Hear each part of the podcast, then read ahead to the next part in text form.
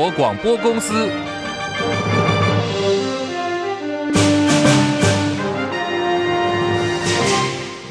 大家好，欢迎收听中广新闻，我是黄丽凤。总统大选落幕，今天选后第二个交易日，台北股会跳水，外资出走，台股早盘重跌两百多点，包括各类股普遍下跌，指数掼破了一万七千四百点。那么现在台北股市呢，指数最新来到下跌一百六十九点，一万七千三百七十七点。而新台币兑换美元开盘贬值了五点五分，随着外资选后大卖台股九十多亿，新台币贬幅扩大，盘中触及。到三十一点三六九兑换一美元，重贬了一点六三角，而午盘暂时收在三十一点三八八兑换一美元，重贬一点七三角。选后新局，准总统赖清德除了要面临金融市场的考验，还有外交跟台湾国际地位的考题。台湾总统大选刚选完，中共马上就出手抢夺我邦交国。我太平洋友邦诺鲁昨天突袭宣布跟台湾断交，承认中华人民共和国。外交部谴责诺鲁受到了中国利诱，罔顾长久邦谊，即日起跟诺鲁断交。政务次长田中光说：“中华民国外交部郑重声明，我国政府。”获悉，我太平洋友邦诺鲁共和国政府将以联合国的二七五八号决议以及一中原则等理由，与中华民国断交。为维护国家的主权以及尊严，我国决定自即日起终止与诺鲁共和国的外交关系，全面停止双边合作的计划，撤离大使馆。以及技术团等相关人员。好，根据了解，诺鲁呢是就澳洲关闭了诺鲁难民处理中心的巨额财政缺口，还有他们主办运动会的工程经费向台湾要索取二十六亿元以上的巨额经济援助，然后加上呢有引武者在背后操盘操纵，中国大陆趁虚而入，答应了特定条件，导致断交的结果。这是蔡文总统任内第十个跟台湾断交的邦交国，外交部长任内吴钊燮呢是第八个断交国。在诺鲁断交之后，现在呢我我方只剩下十二个邦交国。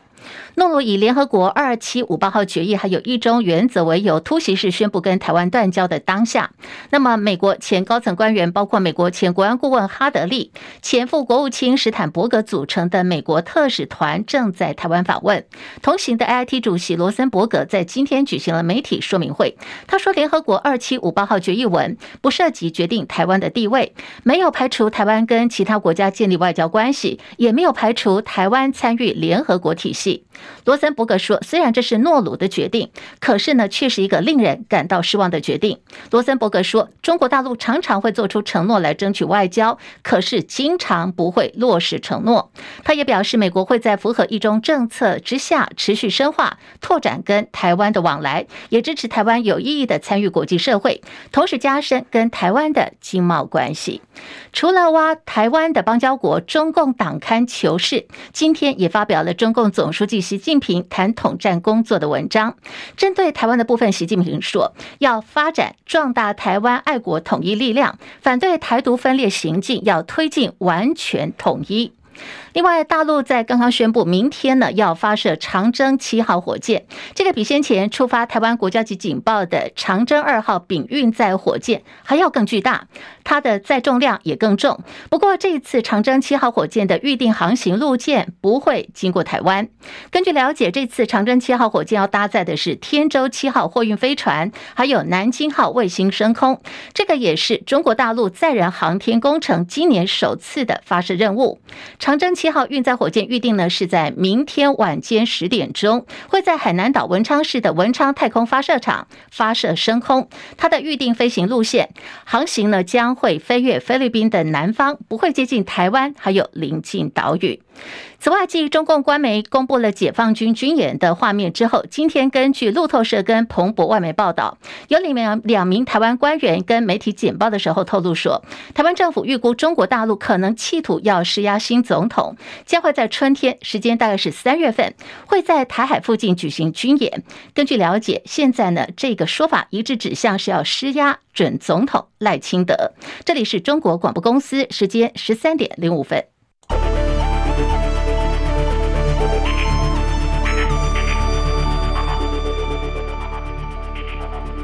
好，先来看台币汇率方面，现在午盘暂时收在三十一点三八八兑换一美元，重贬了一点七三角。台北股会今天双杀，除了在汇市方面重贬以外，台北股市盘中一度大跌两百多点，现在下跌了一百六十四点，来到一万七千三百八十一点，跌幅有百分之零点九三，成交量两千六百三十七点零九亿元。柜台指数下跌零点九五点，两百三十二点零六点，跌幅百分之零点四一。日本股市。也是走跌哦，目前来到了三万五千六百五十九点，下跌两百四十二点，跌幅百分之零点六八。韩国股市下跌十八点，两千五百零七点，跌幅百分之零点七五。港股跌深了，现在是来到一万五千九百。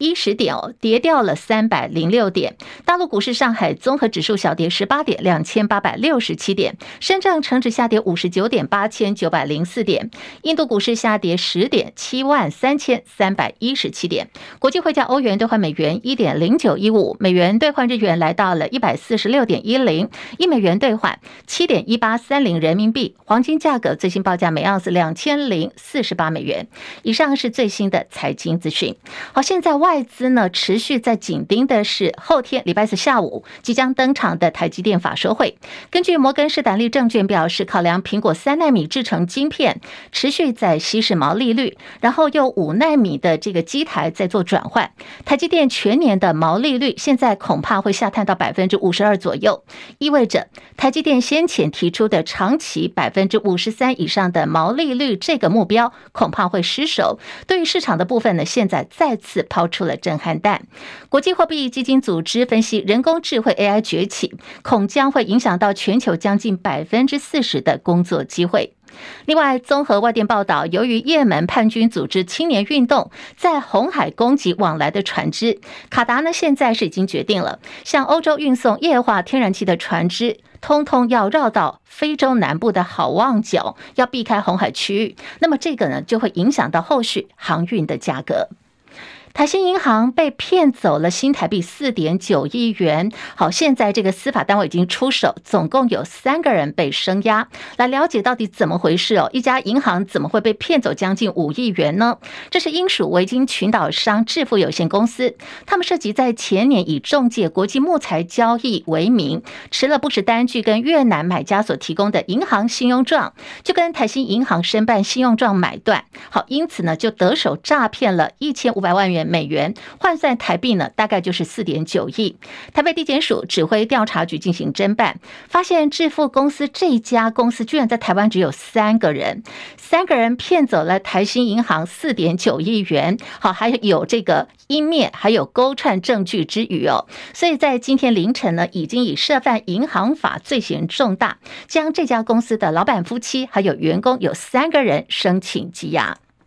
二零二四总统暨立委选举，国民党拿下了五十二席，民进党五十一席，民众党呢拿下八席，另外还有两党是泛蓝无党籍。新国会的局势很明显，就是《三国演义》啊，三党不过半，民众党成为关键的少数。第十一届立法院时间很快，二月一号就要开议了，外界关注正副院长的选举，扮演关键少数的民众党有八位不分区的立委。好，这些准立委呢已经开出条件了，要求有意角逐立。立法院龙头的人得要做出四个承诺，包括呢，在第一个会期要承诺修法、建立国会听证调查、强化人事同意权审查、立委利益回避规范。另外，也必须承诺必须定期公布相关经费的使用，贯彻公开透明原则。对此，民进党方面已经回应了。民进党立法院党团说，立法院正副院长是否适任，应该是以他们是否适任国会议长来做考量，而不是呢先用各种的诉求作为前提。在蓝营方面，战斗蓝发起人赵少康表态力挺白营的主张，他率先呢为立法院的龙头之战递出了橄榄枝。昨天赵少康就已经说了，阳光不能够只是照进国会，另外呢也要照进地方议会，应该要修法准用未来改革之后上述的相关规定。国民党今天也说，国民党是以民意为依归的，持续强化国会的监督跟立法院的改革。国民党会走自己的路，正确的道路，不会故意民。不会辜负这个民意的期许。好，针对二月一号即将登场举行的正副院长选举，今天国民党内的人士透露说，已经锁定。好，现在优先呢是以跟民政党立委。黄国昌来共同组成韩国瑜跟黄国昌的韩昌配，对决民进党游昌配，也就是游锡坤加上蔡启昌。根据了解，除了考虑黄珊珊比较跟民进党友好，不容易合作以外，而黄国昌自己呢，似乎也有意要进驻立法院副院长的宝座。不过，现在蓝营刚所提出的这个韩昌配，韩国瑜跟黄国昌，好，这一组搭档能否成局？现在还在努力当中。而根据蓝营的分析，目前推估民众党会有两个剧本，一个呢是来维持党团的自主性，自己提出正副院长人选。那么第二套剧本呢，就是跟国民党合作，共同推派组合。如果说这个立法院长没有办法蓝白合的话，到时候国民党自体人选，目前看起来在蓝营方面，国民党的院长人选除了韩国瑜、花莲立委傅昆萁，根据这个。现在江湖传言说他也很有意愿哦。副院长人选呢，目前被点名的包括有柯志恩、资深立委赖世宝、前国民党主席江启臣，也不无可能。另外是在赖清德当选总统之后，接下来呢，阻隔的部分。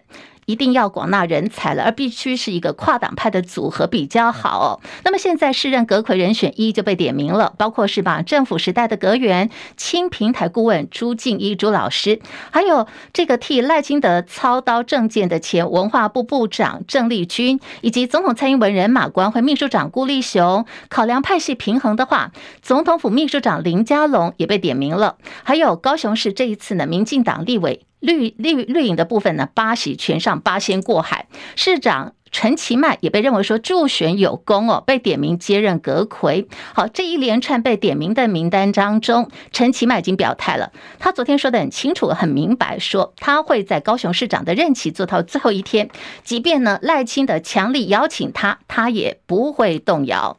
另外，二零二四大选落幕，未来呈现的就是一个朝小野大的政局。传出民众党立委当选人黄珊珊的哥哥黄树光可能接任赖政府第一位国防部长，促进国会绿白合作的空间。对此，民进党立委许志杰他说。在民众党白色阵营方面有很多的优秀人才，例如教授张其禄啊，劳动专家的这个赖香林赖老师，国防专业黄树光，这些都是未来内阁可以考虑的人才。说希望民众党可以为了国家未来发展好好的思考。国民党总统败选，虽然再次失去了重返执政的机会，但是夺回了国会的最大党。党主席朱立伦决定要续留现职，目前呢是没有考虑要请辞的。现在包括党内跟党外都有人在点名朱立伦，还是必须要负起政治责任，辞职下台。像是前国民党的发言人萧敬言就以球队主将应该检讨，总教练理当负起责任。他说呢，球队战绩不好，总教练是会被开除来负责的。另外，前立法委员沈富雄说。朱立伦在这一整年的竞选过程当中，有太多的错误判断，他没有下台是没有办法交代的。后续任期应该由赵少康顶上，带领国民党从根来改造。现在赵上朱下的议题在政坛持续的发酵，而目前包括了新北市长侯友谊在内的五个县市首长，昨天已经声援了朱立伦，认为九合一选举跟今年立委选举，国民党都有好成绩，希望朱立伦呢能够继续的领导，应该要放眼在未来在立法院监督中央执政。而目前为止，蓝营还有九位的县市首长还没有表态。好，赵少康的部分呢，昨天也在脸书发文，他回忆他临危受命哦，担任副。总统候选的这五十天，他说这是五十天的惊奇之旅。坦言副手在选举当中的角色很难扮演，不能够什么都不做，又不能够做得太积极。赵少康就坦言说，他当副手参选比他自己来选还难上了十倍不止。另外，在今天呢，新北市长侯友谊也发声了，他说他对于赵少康临危受命、义无反顾力挺他呢，是无比的感谢，也期待他未来能够为国家人民奉献更多。至于媒体关注说，那致谢的时候，为什么一连串的名单，侯友谊偏偏漏掉了韩国瑜呢？侯友谊说：“啊，非常感谢国瑜兄，强调所有帮助帮助过他的人，这份的情谊他永志难忘。”张伯仲报道。针对国民党前副总统候选人赵少康在脸书抒发这趟参选惊奇之旅，还说如果自己选大开大合、挥洒自如，一定会比当副手发挥的更多，引发外界解读。侯友宜对此表示：“少康兄在这一次的总统跟副总统的选举过程当中，我非常的感谢。尤其少康是临危受命、义无反顾的来挺我，这一点情我永远不能忘。我们都信守承诺，希望能够蓝白合作啊。最后虽然没有办法完成，但少康兄的态度我非常的清楚，而且他对时事的争辩有他独特的看法，我们都要给予尊重。所以未来也期待邵康兄能够为国家、为人民能够多做事，我非常的感谢。至于被问起另一位从选战落幕后一直不曾出现在侯友宜感谢名单之列的前高雄市长韩国瑜，侯友宜先是苦笑一阵，随后正色表示他非常感谢国瑜兄，重申在开票当天晚间，他面对群众就说过非常感谢区域及不分区立委给他的帮助，不分区立委当中就包括韩国瑜、谢龙介和柯志恩。尤其韩国瑜在开票当晚就特别到选办向他致意，他都表达十二万分的感谢，也强调过程中任何帮助过侯友谊的人，这份情他一辈子都会记在心里。中广记者张伯仲台北报道。现在时间来到十三点十七分，好，我们继续要来看的是台湾的外交处境。连线中广资深记者张伯仲，伯仲上线了吗？上线了，立凤好，听众朋友大家好。好，我国总统大选刚落幕，友邦诺鲁就抛出震撼弹，突袭式宣布跟台湾断交，承认中华人民共和国。那么现在呢，台湾邦交国数只剩下十二个了，再创历史新低哦。蔡英文政府呢，二零一六年就职之后，到目前为止失去了十个友邦，诺鲁呢也是外交部长吴钊燮任内第八个断交的国家。不过诺鲁断交还这个时间点就选在台湾大选后第一个上班日。美国总统拜登的特使团也在台湾哦，这是中国大陆对赖清德、萧美琴的起手式吗？伯仲，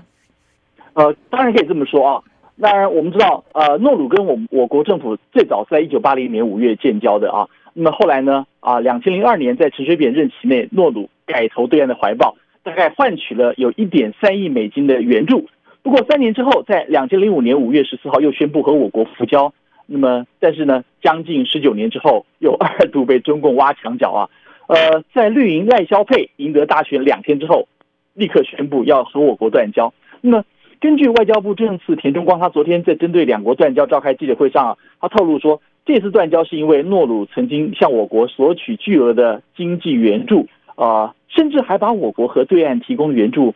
把它拿过来互相比价啊。那么现在最多的说法呢？造成断交的近因，当然是因为中共刚刚立凤也提到了，基于绿营胜选，所以展开报复性的手段了。不过前因则是澳洲关闭了诺鲁它的难民处理中心啊，叫做 P R R P C，结果造成了诺鲁财政的缺口。那么换算大概需要台币二点二十六亿啊。那么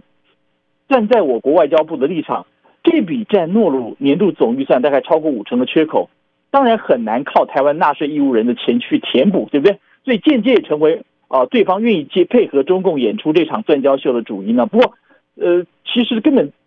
据说双方都还没有谈定，我们也没有对他拒绝啊，但是没有正式回绝就接获诺鲁主动断交的这个讯息，所以中共因素当然应该是主因才对啊。所以刚刚立成绩刚刚立凤说的，算一算，这是我们蔡总统七年多任期内第十个断交国。那么扣掉诺鲁之后呢，我们的邦交国现在只剩下十二个啊。当然，每次一有国家断交，总是会有人关心啊，哎，会不会引发骨牌效应？那么谁又最可能是下一个目标啊？那么，呃，政次田中光他说啊，呃，他相信中共绝对还会继续动手脚。事实上，我们知道当时第一时间外长吴钊燮人还在中美洲友邦瓜地马拉啊，他在瓜地马拉干嘛？还在和另一个友邦圣文森的总理啊公萨福进行视讯的通话，哎，很辛苦对不对啊？同时要去巩固好几个邦交国，你这么说没有一个。可以让大家放心的嘛，对不对？当然，呃，有人不少人哈，会不止从两岸或外交拔河的这样一个观点去看这件事，因为其实大家应该知道，当前太平洋岛国早已经成为啊美中全球竞逐的非常重要的一环了。那么中共呢，大概从二零一七年开始，大概陆续和十一个太平洋岛国签署“一带一路”的协议啊。呃，我们跟我们有关的，比如说像所罗门，就因为想要获得这样的援助。在二零一九年就宣布和台湾断交了，甚至于三年之后啊，在二零二二年四月，呃，所罗门还进一步和北京签署安全协议。这点我们说我们断交没关系，但是连美国和澳洲对此都强烈感到不安啊。那么再加上这一次诺鲁呢也被纳入中共的势力范围内，所代表的影响可能还不只是台湾的外交挫败啊，呃，也代表包括美澳在内这些所谓的这个西方国家在全球版图竞逐上可能再次屈居下风，所以。这件事情后续还会有一些国际的效应，我们还等着看啊。当然，除了挖邦交国之外啊，呃，经贸部分我们知道，呃，像海峡两岸经贸合作架构，那个 ECFA 随时也可能会出现一些新的变数出现了，对不对？现在已经有人很多人猜了，对岸是不是会扩大取消 ECFA 优惠关税项目？甚至呃，还有人猜是不是会直接把目标延伸到对台湾对大陆出口的前三十大产品，呃，来加大他们的打击力道。相关传闻早就满天飞了嘛，不是吗？甚至还有金融专家在最近的这个研讨会上警告说，呃，全面终止 ECFA 优惠关税可能还不是对台湾最糟糕的状况，而是北京呢，是不是有可能进一步对台湾启动贸易战？啊，因此，甚至他们建议说，政府是应该早就开始考虑，如果北京要对台湾发动贸易战的话，那么我们的反击会有哪些手段？啊，能不能同时也掌握到对方的某些把柄？到时候。啊，要反反击才会有一定的力道啊。那么，这是我们的对外经贸机构啦。呃，到底有没有做过一些沙盘推演？还是到时候只能两手一摊，反正都是万恶的共匪，都是阿公啊阴谋，对不对？都不用未雨绸缪，这样行吗？所以，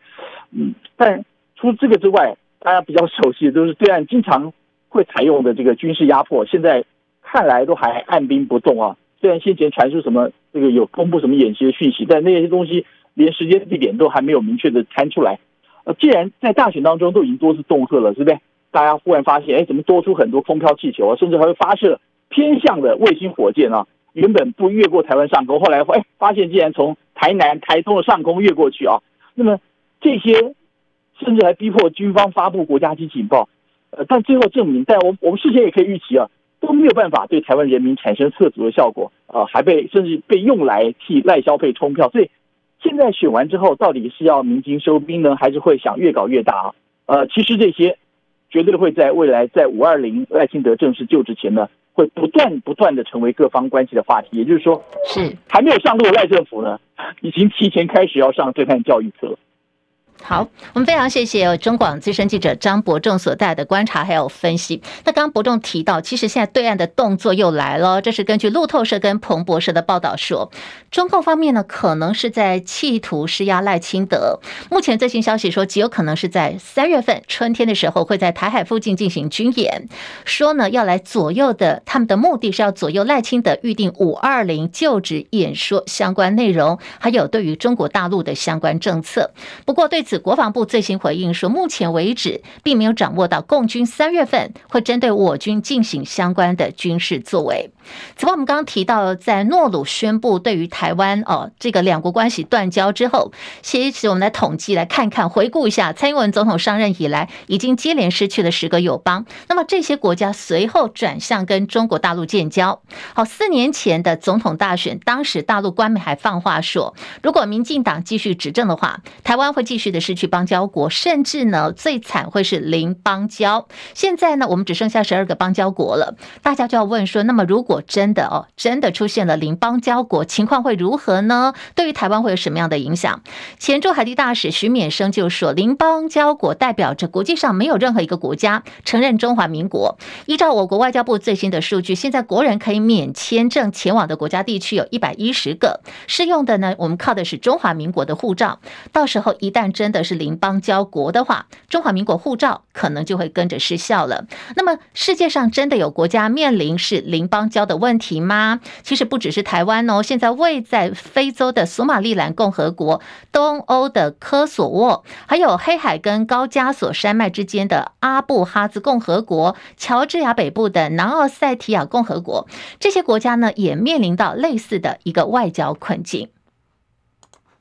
中共战狼外交屡屡打压台湾，那么现在战狼外交也出事了。中共中联部部长刘建超访问美国，他在纽约说，中国大陆并没有寻求重塑全球秩序，而是寻求加强跟美方的合作。这个相关言论被解读说，现在呢是在对美国示好，中共方面在调整他们的战狼论调。提到了战狼外交，让人不由得要想起这个代表人哦，就是前中共外交部的发言人赵立坚，继前外长秦刚生死不不明，还有这个中国驻法大使卢沙也消失之后，最近看起来似乎是轮到了赵立坚了。赵立坚他曾是中共战狼外交的代表，在被调离原职之后呢，为夫喊冤的他的妻子叫做汤天如，先前在微博发出很多篇的文章为夫申冤哦。最近被发现他微博多日已经没有更新了，引发赵立坚可能出事的联想。综合现在在大陆网上的讯息，赵立坚的妻子微博头像大葱跟臭丫头已经有三个多礼拜，将近一个月的时间没有更新。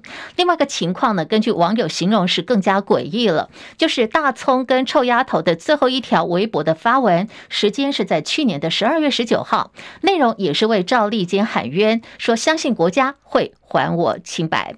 最新消息是，中共呢现在又出招了，在今天又有十五架的共机再次的袭扰台湾。好，国防部表示说，有总共有十五架次的共机，还有三艘次的中共军舰持续的在台海周边进行活动。另外，在美国大选方面，美国总统大选呢第一场的初选，共和党的爱荷华州啊，毫无悬念的就是由川普遥遥领先，他轻松赢得了爱荷华州的初选，为川普重回白宫打响了第一炮。